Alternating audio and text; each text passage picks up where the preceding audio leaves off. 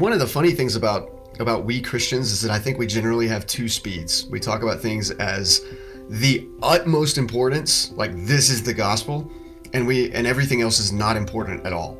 So so this is why you have conversations about what is the very like bare minimum of something a person has to say they believe in order to get to heaven, right? It's it's like let's get down to what is the heart, the most important, and everything else just gets talked about as unimportant.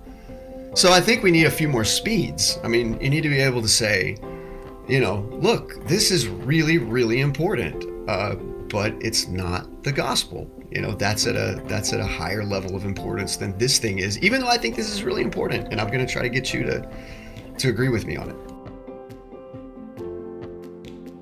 Welcome to the Crossway Podcast, a show where we sit down with authors each week for thoughtful interviews about the Bible, theology, church history and the Christian life. I'm Matt Tully, and today I'm talking with Greg Gilbert. Greg serves as senior pastor at Third Avenue Baptist Church in Louisville, Kentucky. He's also the author of a number of best selling books, including What is the Gospel from Crossway. Today, Greg and I discuss why Christians so often struggle to clearly define a simple yet foundational concept the gospel. He highlights the temptation that we all face to subtly subtract from or add to the gospel in response to various cultural pressures.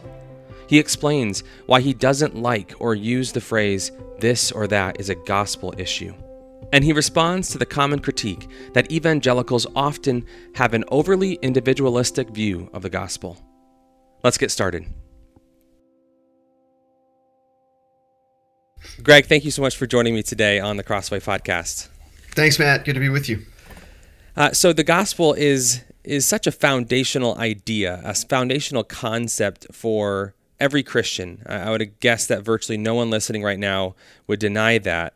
Uh, and even the name evangelical, the kind of the dominant Bible believing Christian group in the U.S., uh, has that word evangel in the name, which means gospel. Uh, and yet, I think all of us can attest to the experience of talking with other Christians and quickly realizing that perhaps uh, people mean different things by that word gospel, uh, depending on uh, who, who, who, they're, who they are, where they're coming from, and what their experiences have been. So, Max, my first question is if the gospel is so central to Christianity and what it means to be a follower of Jesus, why aren't we more unified on what that word actually means?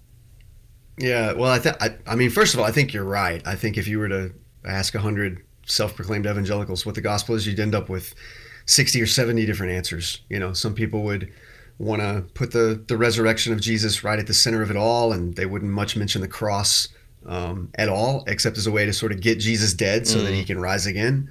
Um, other people want to talk about the the transformation of the world. Um, just a lot of different things that are that are talked about and uh, become a part of the conversation.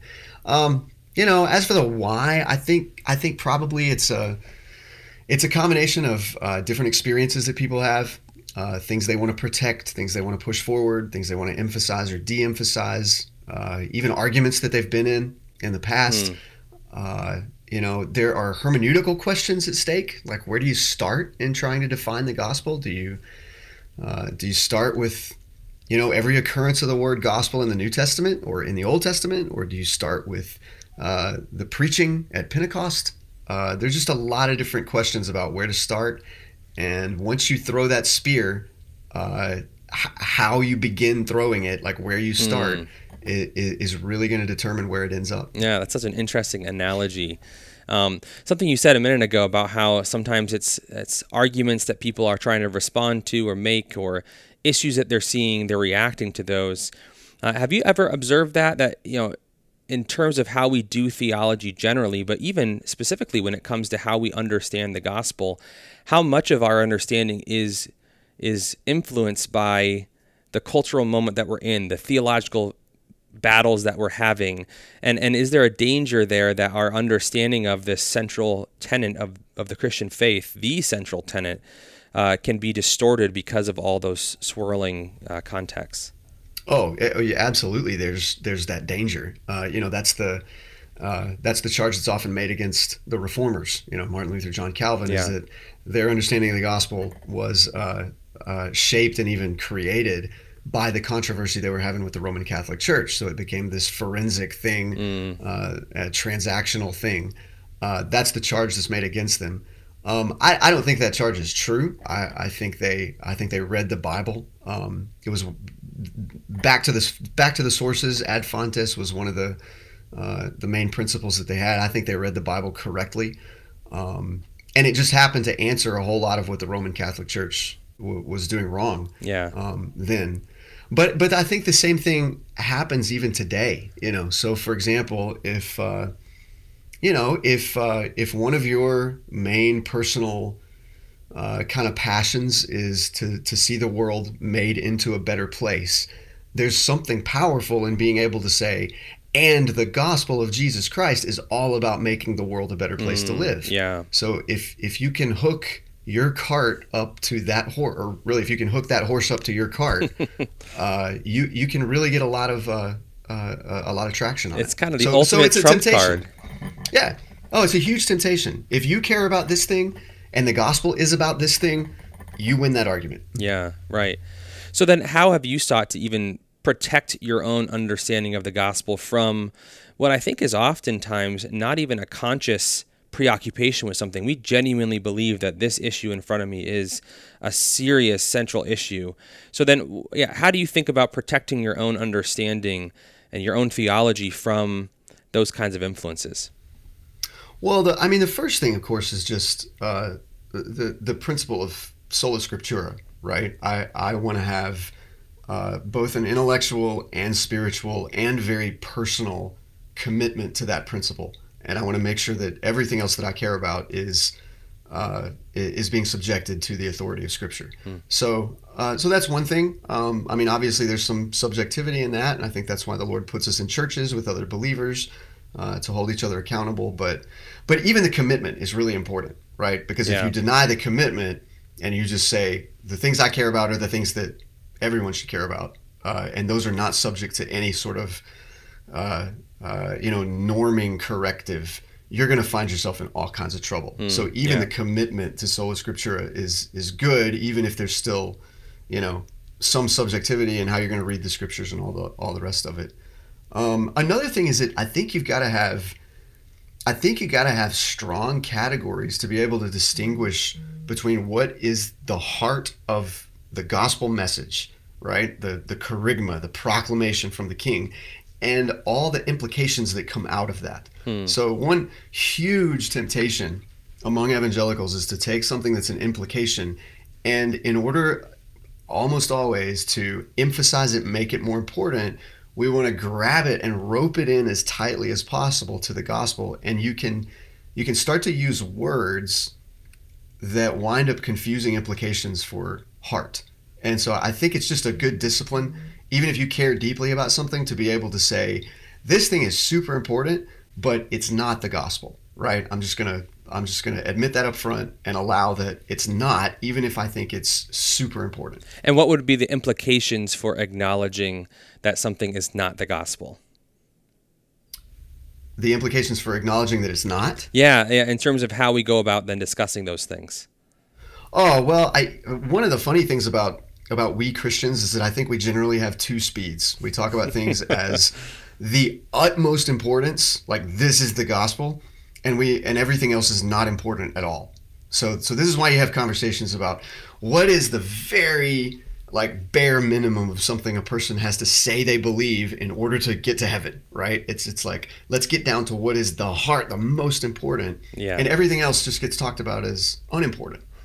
So I think we need a few more speeds. I mean, you need to be able to say, you know, look, this is really, really important, uh, but it's not the gospel. You know, that's at a that's at a higher level of importance than this thing is. Even though I think this is really important, and I'm going to try to get you to to agree with me on it. Uh, if you had to put it succinctly, how would you define the gospel? Yeah, well, the the way I've it depends on how it depends on how much you want to talk about this, but uh, the way I've I've defined the the heart of the gospel in in the book that I wrote, "What Is the Gospel," is basically propositions about God, about us as human beings, about Jesus Christ, uh, and about the response that we owe to Jesus. Um, now, you you can you can get more complicated than than you know those propositions, but they are essentially that uh, God created us. We are accountable to Him. Therefore, uh, we've sinned against Him. We've rebelled against Him, uh, and for that rebellion, we deserve a penalty of death. And yet, God, in His love, uh, sent Jesus, the eternal Son of God, uh, to become a human, live the life we ought to have lived, uh, die the death that we deserved for our sin and rebellion against Him, and then rise again so that as we're united to him by faith, we too rise to, to newness of life in the hope of the resurrection. Mm. So um, that I think is the heart of it. And then from there, uh, like if that's the wicket gate, uh, so you know to use a, a Bunyan category, if if if those propositions are the wicket gate, uh, uh all of the blessings of eternity. Uh, and of the new heavens and new earth and reconciliation and all the rest of it, all those blessings get referred to as gospel in the New Testament. Mm. It's like a wide angle lens on all those great blessings. But the Bible will also zoom in and call gospel what I just kind of articulated to you. Which and the reason it does that is because all of those great blessings of the new heavens and new earth, reconciliation, all the rest of it, you don't get any of those blessings except by coming through that wicket gate of recognizing your sin, trusting in Christ and his life, death, and resurrection. Hmm. So it's an interesting way the Bible uses the word. It it will never refer to like the new heavens and new the promise of the new heavens and new earth. It will never refer to that alone as gospel. It will refer to forgiveness of sins through Christ's life, death, and resurrection as gospel. And then it will refer to all of that together as gospel. But it's very precise and careful in exactly how hmm. it'll use the word. So then, would that be an argument that there actually could be multiple ways that we would use that word in our own language that we don't have to maybe try to nail down a definition quite as rigorously as as we might assume well you should nail it down as rigorously as the bible nails it down um, it, it's it, it's it doesn't give you license to just make it up as you go like mm. the bible uses it in some very particular ways uh, and we ought to we ought to use it in all those ways because we're people of the book um, but we should use it only in those ways too, because we're people of the book. Yeah. So we shouldn't be like importing our own definitions into into the word. So then maybe help walk us through some of those imported definitions. What have you encountered, whether it's uh, just simple, slight nuance misunderstandings of the gospel, or perhaps it's full blown distortions of the gospel? Give us some concrete examples of that.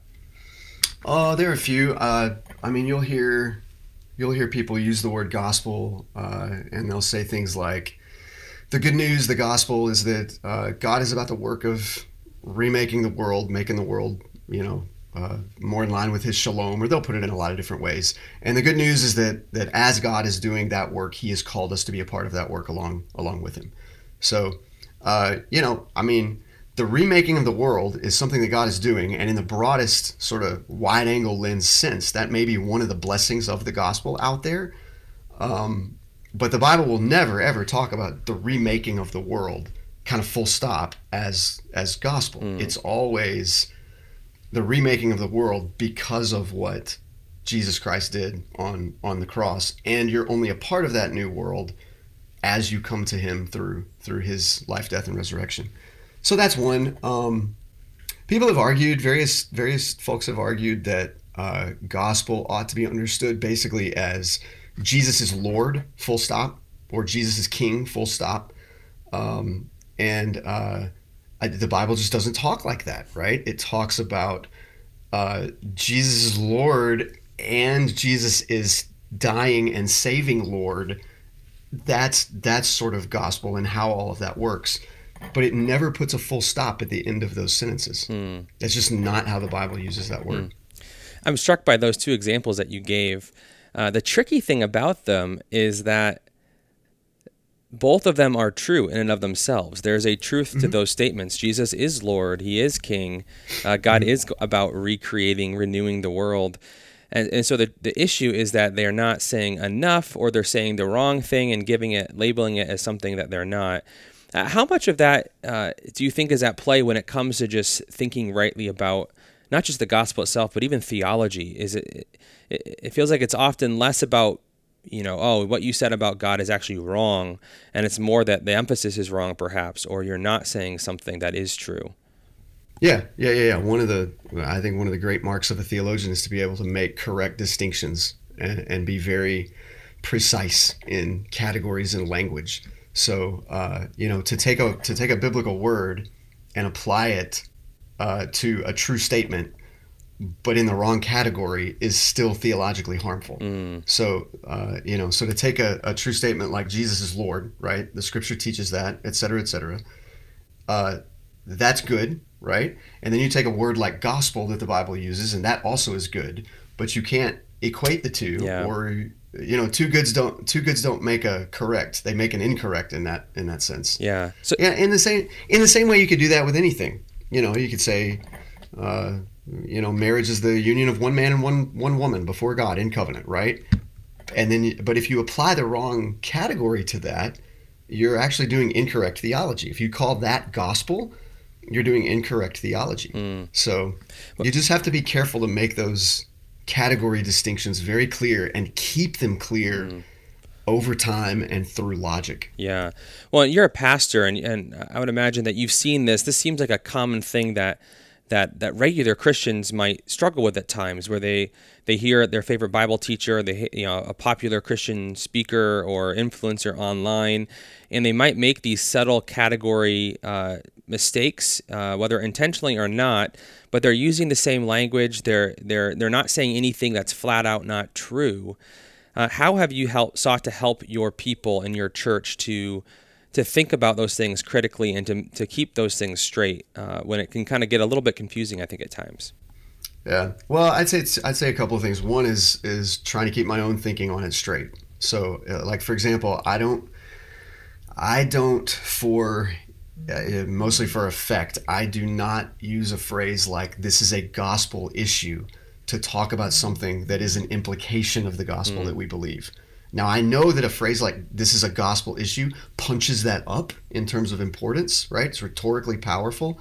Um, but it also confuses the line like because because exactly what you're trying to do with the phrase gospel issue is pull that thing in uh, and not draw hard lines and i want to draw hard lines in order to keep it clear uh, in my own head and then just i think saying the same thing over and over to the congregation and preaching um, basically catechizing them in this is the heart of the gospel right and so that little thing that I gave you at the beginning of the, the, the podcast is something that I say nine and a half out of ten sermons Yeah, at Third Avenue. wow. Like those sentences will come out of my mouth. Um, and so what I what I hope anyway is that uh, you know when my people encounter somebody else who starts to launch into that and then it goes a different direction, I'm hoping they'll be able to recognize that. Yeah, yeah. It'll at least flag it in their heads, like, oh, that's different than what my pastor says. yeah, right. And he you didn't mention the resurrection, or he didn't mention crucifixion, or this or that. Yeah. Well, and you, you haven't assumed that people have an understanding. I think that's another thing that we can often do as well. You, you're saying you're a Christian and you actually know some Bible verses and you go to church consistently and we're, we're in a small group together and we pray together. And therefore, there's the assumption that you understand the gospel, um, which isn't always the case. Oh, it's it's so true. Which is why uh, I think every Christian preacher needs to preach the gospel in every sermon. Like you, you, it needs to be a, a main point, and you need to have some people holding you accountable to do that. Hmm. Um, I've been I was I, I've spent six weeks in the last month and a half preaching through the book of Proverbs. Um, through, not really through, preaching around the book of Proverbs. Anyway, yeah. spot spot checking. Hard to preach through that one verse It is hard verse. to preach through it. Yeah, and I've got a group of people who give me uh, feedback on on each and every sermon, and uh, you know, it's men, women, members of the church. It's like a dozen people, and uh, a couple of weeks ago, they nailed me and said, you know, you did a great sermon on how to handle money and jobs, but you didn't really say anything about the gospel. And you know, I think if anybody was here who wasn't a Christian, uh, they they could not have been saved from what you said Hmm. this Sunday. And so I I fixed that big time Yeah. the yeah. next the next week. So, from time to time, uh, we hear critiques of common evangelical approaches to sharing the gospel and you know, understandings of the gospel along the lines of, quote, you know, evangelicals have an overly individualistic view of the gospel that is overly focused on ideas of personal salvation, you know, getting to heaven, getting out of hell. Uh, and misses other central facets of the gospel itself. That's kind of where I think you would encounter that that argument of you know, the gospel is that Jesus is Lord, He is King, and as the kingdom of God is coming, that kind of a thing. So, what do you make of critiques like that? Is there a ring of truth to that, um, and how would you process that? Well, I don't know that you can. I, it's a strange thing. I don't know if you can be overly individualistic when you talk about the gospel because it is about individuals being saved by Jesus. I do, however, think you can be underly cosmic with it. Mm. So you can make it you can make it all about you and Jesus and the transaction that happens between you so that you can get yours when when it all is said and done and miss out on the on the cosmic beauty and bigness of the whole thing. Um, and the tragic thing is, is I, I, think the gospel is, it's just way, it's just way more.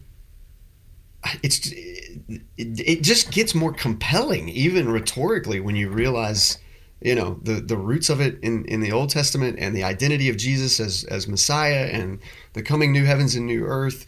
You know, I mean, it's compelling as a transaction to just you know as they say get your butt out of out of hell you know there's something compelling about that but boy when you see the whole grand sweep yeah. of the of the thing it's even more compelling you know to anybody who's listening to it so yeah. so it's it's a little bit of a mystery why some evangelicals in you know probably past present and future have been underly cosmic with it yeah but i would never ever want to say i would never want to downplay the the fact that it is in fact individuals being saved by Jesus. That mm. just seems it, it, it's just integral to the whole thing. And so I don't I don't know how you I don't know how you downplay that. Yeah. It just is. It's so it's not an either or, it's a both and.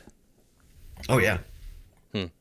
So so keeping in mind everything we've talked about thus far, uh, what do you think of some believers' emphasis on a kind of to use C.S. Lewis's words, a mere Christianity. You know, trying to find that core of what it means to be a Christian, the core tenets of, uh, I guess in this case, the gospel. How do you view that kind of uh, approach or that kind of mindset in relation to what you said about the gospel and and um, making sure that we understand it correctly? Uh, well, I. I mean, there's some use in it, right? You you need to you need to sort of define what the what the kerygma is as opposed to you know the the implications of the gospel. Um, uh, you, you need to define that. So so there's some good in it. But if I'm going to give a like if I'm going to create a life project for myself, it's it's not going to be to focus on less and less and less of the glory of what God has given us.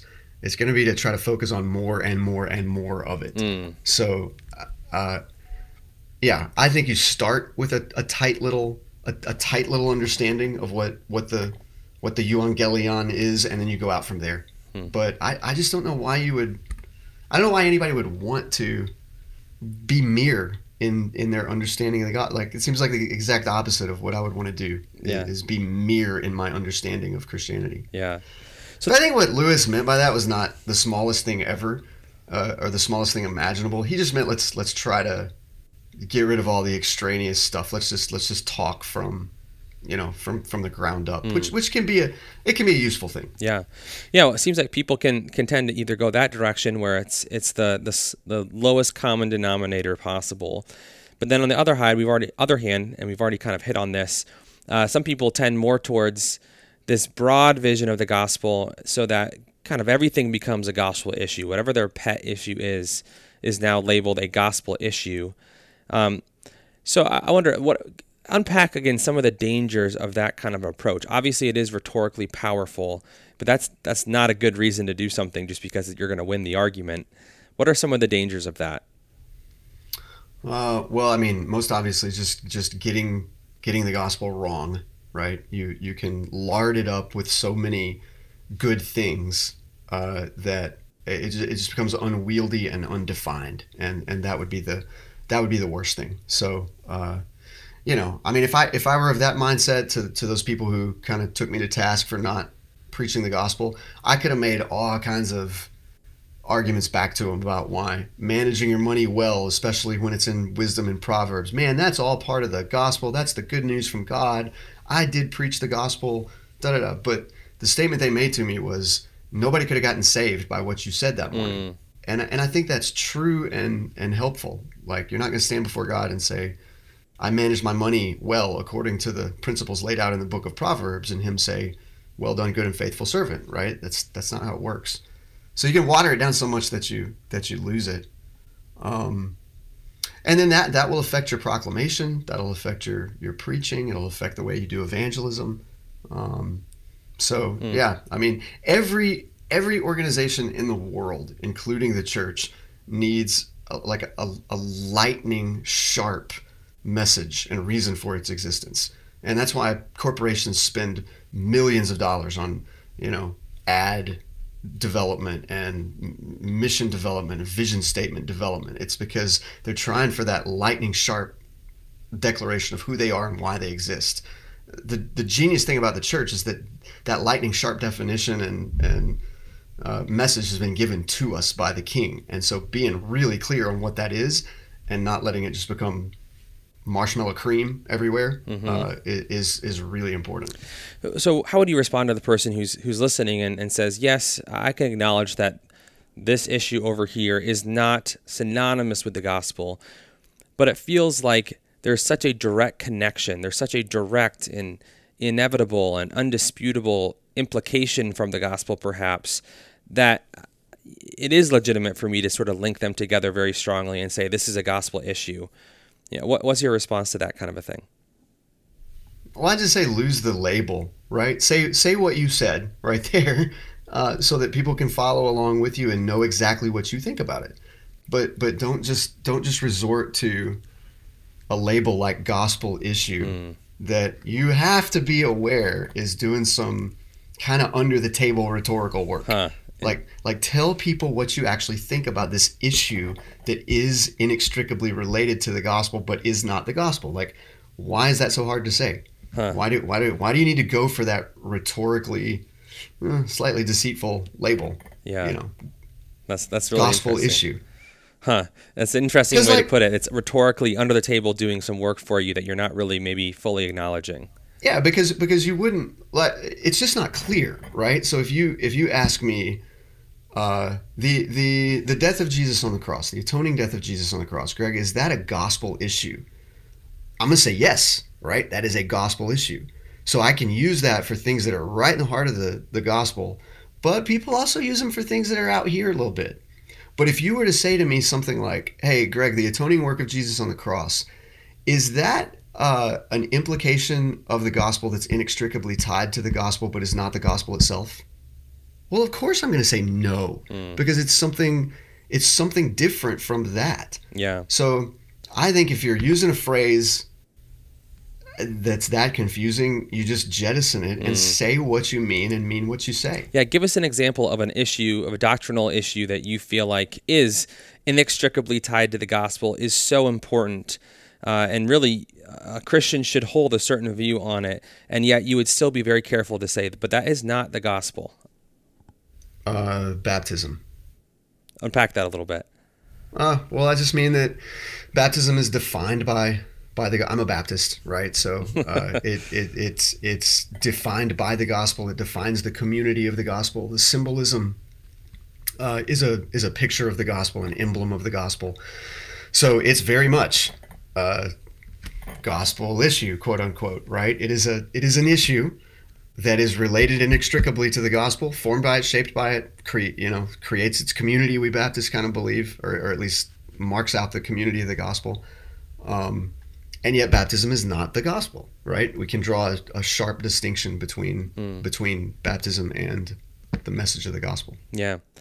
Well, let's dig into a little bit of the the message of the gospel itself, and and obviously one of those core elements is the idea that uh, humanity is sinful, that we have this sin that is separating us from God. And and I think one of the main ways that we often hear Christians talk about sin is in terms of a broken relationship with God.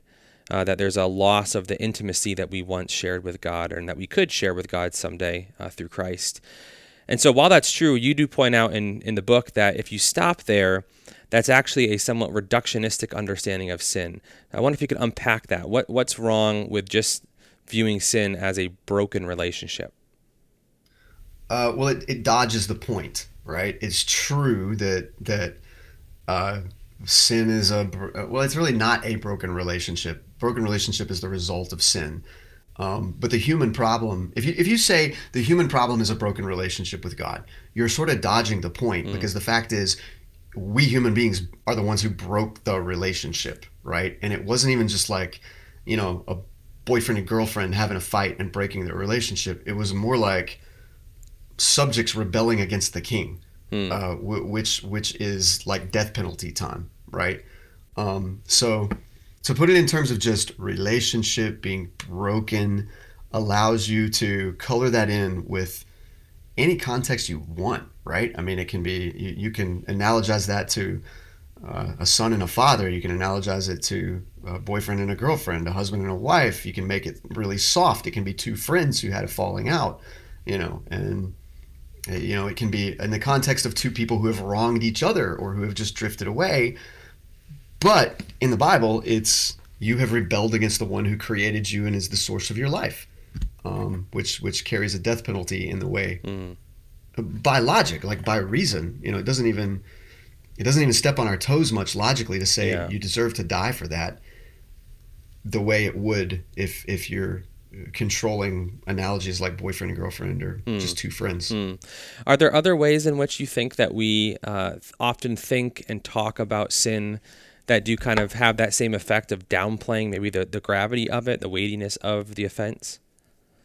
Yeah, I think one of the most most common ways is uh, uh, just to think of sin as uh, bad things that we do.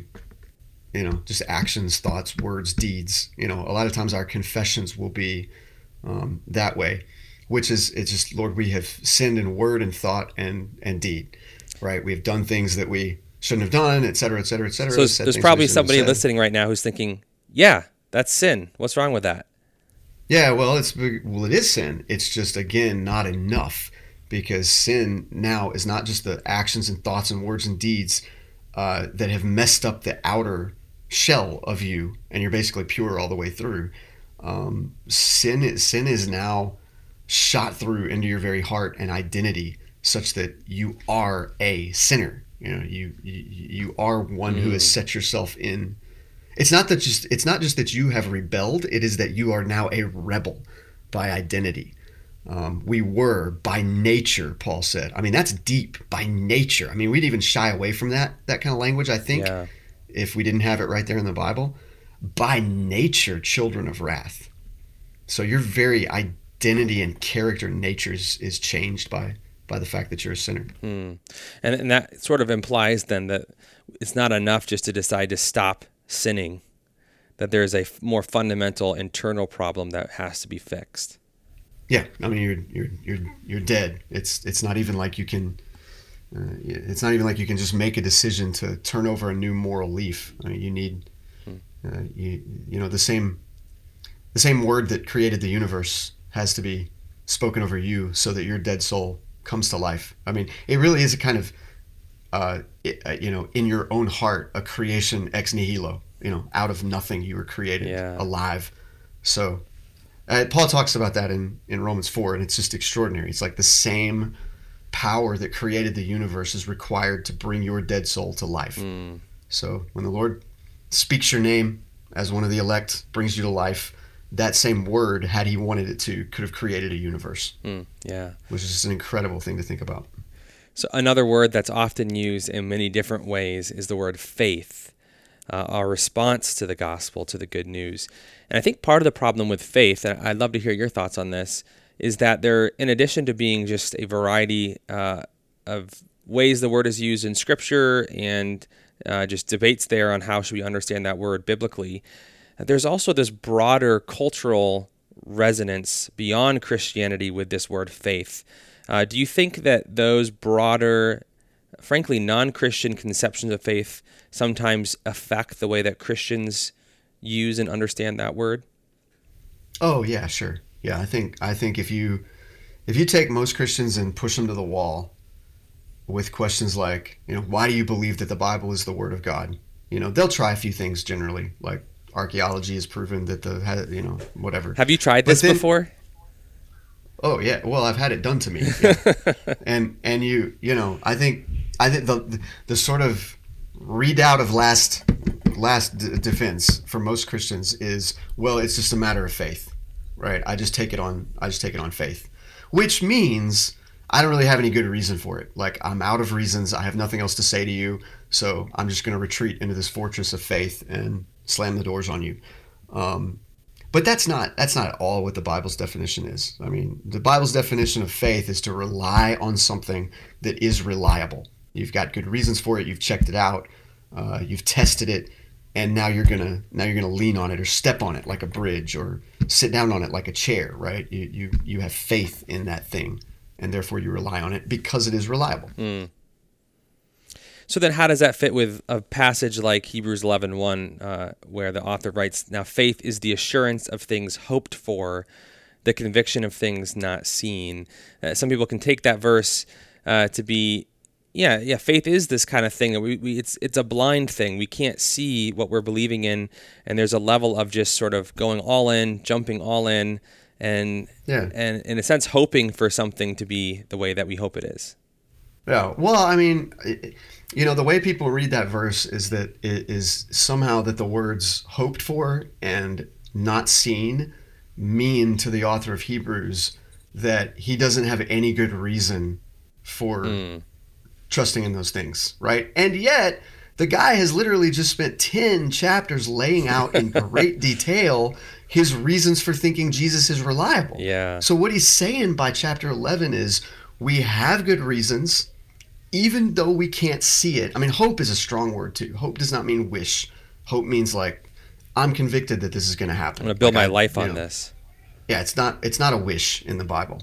So uh, hope is built on good reasons. So he's saying faith is the assurance of things hoped for in the strong sense. Like we got good reasons for this, and and uh, the assurance of yeah, it's things that are not seen, but that doesn't mean we have no evidence for it. We've actually got great evidence that I've just spent ten chapters laying out for you, and so faith is a is actually a really strong thing.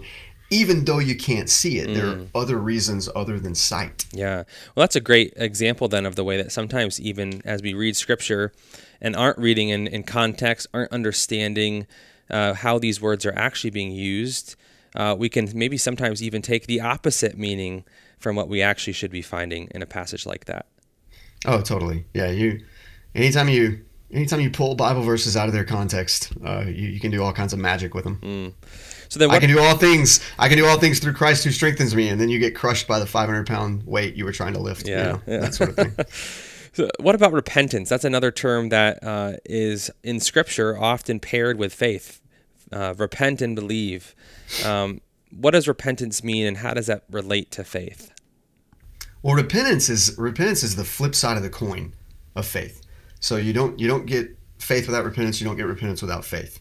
So uh, it's interesting in the Bible. Repentance repentance means to turn, right? So you're headed one direction, you turn around and you go the other direction.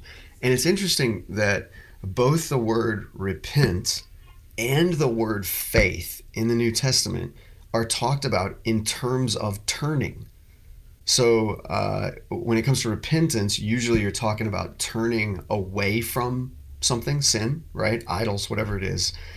With faith, you're said to be turning to God, and and yet it's it's not two actions that you're doing.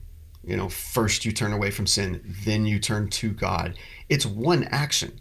You know, if you stand in the middle of the room and you're facing, you know, one wall and you're going to turn around and face the other wall you you turn away from the first wall and toward the second wall in one action Mm, yeah. right so so that's what that's what faith and repentance are they're they're both talking about the same action of turning away from sin and toward God to rely on Christ but they're just looking at it from two different perspectives Hmm. in, in in one sense it's saying you know this is turning away from sin the other one is saying it's turning to God but it's all it's all one action and you can't have one without the other Yeah, I was going to say that, and that's why you can say that that they always coexist. So, so you would say if someone says, "Yeah, I have faith, uh, but I'm still struggling, or, I'm still not quite ready to give up this or that thing," uh, would you say then that they don't really have faith? Yeah, because basically what you're saying there is, uh, Jesus, you know, here's here's my faith. You know, I believe that you are who you say you are, right? I'm relying on you, trusting you. You're the eternal Son of God. You're the Savior. You're the Redeemer. You're the King of Kings and the Lord of Lords. But you're not my king. You know, you're I I I still have this other king over here, this idol that I want to have in my life. So you can be my savior, but you can't be my lord. All that all that jazz. Hmm. It's just to say you don't really have faith. You know, all you're doing is is saying a bunch of propositions that are true about Jesus, but that's not relying on him. Mm. To rely on him is to is to acknowledge him and bow your knee to him as everything that he is for you in particular. Yeah. Um, Do you so you can't do it. uh, probably a lot of people are familiar with some of the different metaphors or illustrations that have been used to describe faith. What is faith in a biblical sense? I wonder if you could share. Do you have a favorite one that you have used before and like to use and think is helpful? And then do you have one that you don't like very much, think it isn't very helpful? Uh, again, helping people understand faith. Uh, I've got a bunch that I do like. So uh, a lot of times I'll, if I'm preaching about faith, I'll say, look, it's it's uh, it's a matter of sizing something up and seeing if it's reliable, and then relying on it. So, you know, I'll step out from behind the pulpit and sort of kick the pulpit or push on it a little bit to make sure that it's solid, and then you know, or a wall or whatever, and then I'll put a hand on the pulpit and literally like take my feet way out so that I'm leaning on that pulpit Mm. like a hundred percent. And that does a couple of things. It makes the point about reliability, right? Like I wouldn't do that just to a little music stand Yeah. because it's not. It couldn't hold me up. It's not reliable. Um, but it, you can then also turn and make the point that uh, this is why we talk about uh, faith alone in Jesus Christ. So if I kind of stand up straight on my own balance and weight and put my hand on the pulpit, I'm not relying on that pulpit. And I can even take a couple of steps out away from it and be relying 20% on the pulpit to hold me up, but 80% on my own feet. But when I when I like go way out and down, I it's just clear that 100% of my reliance is on that pulpit. And if it gives way, you know, I'm toast. I'm, I'm going down. Same thing with Jesus. You know, when you trust in Jesus, you're saying, I've sized you up. I believe that you are who you say you are. You can do what you say you can do. Um, and I'm 100% trusting in you. And if you give way, Jesus, it's over for me. I got nothing else. Then, are there any analogies or metaphors that you don't find very helpful? Uh, I don't know. You got one in mind? I can, No. I can tell you what I think about it. Not, not really. I, I- no, I don't. There's. I, I can't think of any that have like stuck with me as really bad. Hmm. I mean, there's you know there's there's there's ones that get used like, you know, you're drowning and somebody throws you a throws you a life preserver. Yeah, or, or like faith- faith. Faith is an open hand. You got to put your hand out to be saved by God, by Jesus. Uh, but God is the one who grabs you and pulls you. But you got to open that hand first. Something like that. Yeah, I, I actually use the open hand to to talk about faith in the sense of faith is what it, what what I do with that one is say faith is is uh, it's morally empty of itself, right? There's there's no moral virtue in faith. Uh, the moral score of faith is determined 100% by what the faith is in. So you know, if you say my faith is in, if you say my faith is in Satan, right? My reliance is in Satan. Well, you get like negative points for your faith. You, there's no virtue in your faith. Yeah. It's hundred percent determined by what your what it grabs onto. Um, which w- once you realize that, you, can make the point against what our world does with faith, our society does with it, which is basically to have faith in faith hmm. right? So you're a person of faith. You're, you know, you're, you get some virtue points for being, for having faith, which essentially is, if you're relying on that before God, if you're going to stand before God and say, I was a person of faith, well, the question is going to be, well, faith in what? Hmm. Because basically what you're doing is trying to, it's like a hand trying to grab itself, right? You're trying to rely on faith, which means to rely on reliance, which means to, for a hand to kind of tr- try to grab itself, which just doesn't, it doesn't work. Yeah. Yeah. Faith has to reach out and grab something else, and it is empty of virtue um, until it grabs onto something, which which is a really important theological point too, because people will say, "Well, isn't faith a good work?" and and doesn't the gospel eventually just dissolve into salvation by works? It's just one work, right? It's faith. Mm-hmm. Well, that could be said if the instrument of salvation, if God had set this whole thing up such that the instrument of salvation was really any of the other fruits of the Spirit love, joy, peace, patience, kindness, goodness, faithfulness, gentleness, self control. Uh, if any one of those, if salvation was by love, then you really could boil it down and say, yeah, uh, love has a moral value to it uh, just in itself, and uh, therefore salvation is by works. But because faith is morally, em- or yeah, because faith is morally empty of virtue, um, mm. salvation is by that which it grabs, mm. which hmm. is which is Jesus alone. Yeah. Wow. So, so maybe taking a step back a little bit, we've been talking a little bit about the value of metaphors on some of these fronts to understand these facets of the gospel. And I wonder, how do you think about that more broadly when it comes to teaching people, say your people in your church, in a sermon context or in a small group context or a one on one kind of thing, maybe in evangelism? How do you balance um, a clear statement of the propositions of the gospel with the value of using metaphors and illustrations to help people understand what we mean by those words. I think sometimes people maybe go on one of two sides. They're very propositional and it can it can actually be hard to grasp. What are you what are you saying? What does that mean for me? And then on the other hand, people who maybe just they're constantly spouting a new metaphor illustration, but they're rarely talking about Jesus and the cross and the resurrection. Yeah. Well, I, I think they're both important. I think the, the, the most important thing is to make sure that your metaphors are as as as tight to the meaning of the propositions that you're trying to illustrate as possible. So if you're having to do a whole lot of qualification after you give your illustration, it's probably not that great a one. Um, what I mean by that is this: I don't mean that. And if you push it too far, it does blah blah blah.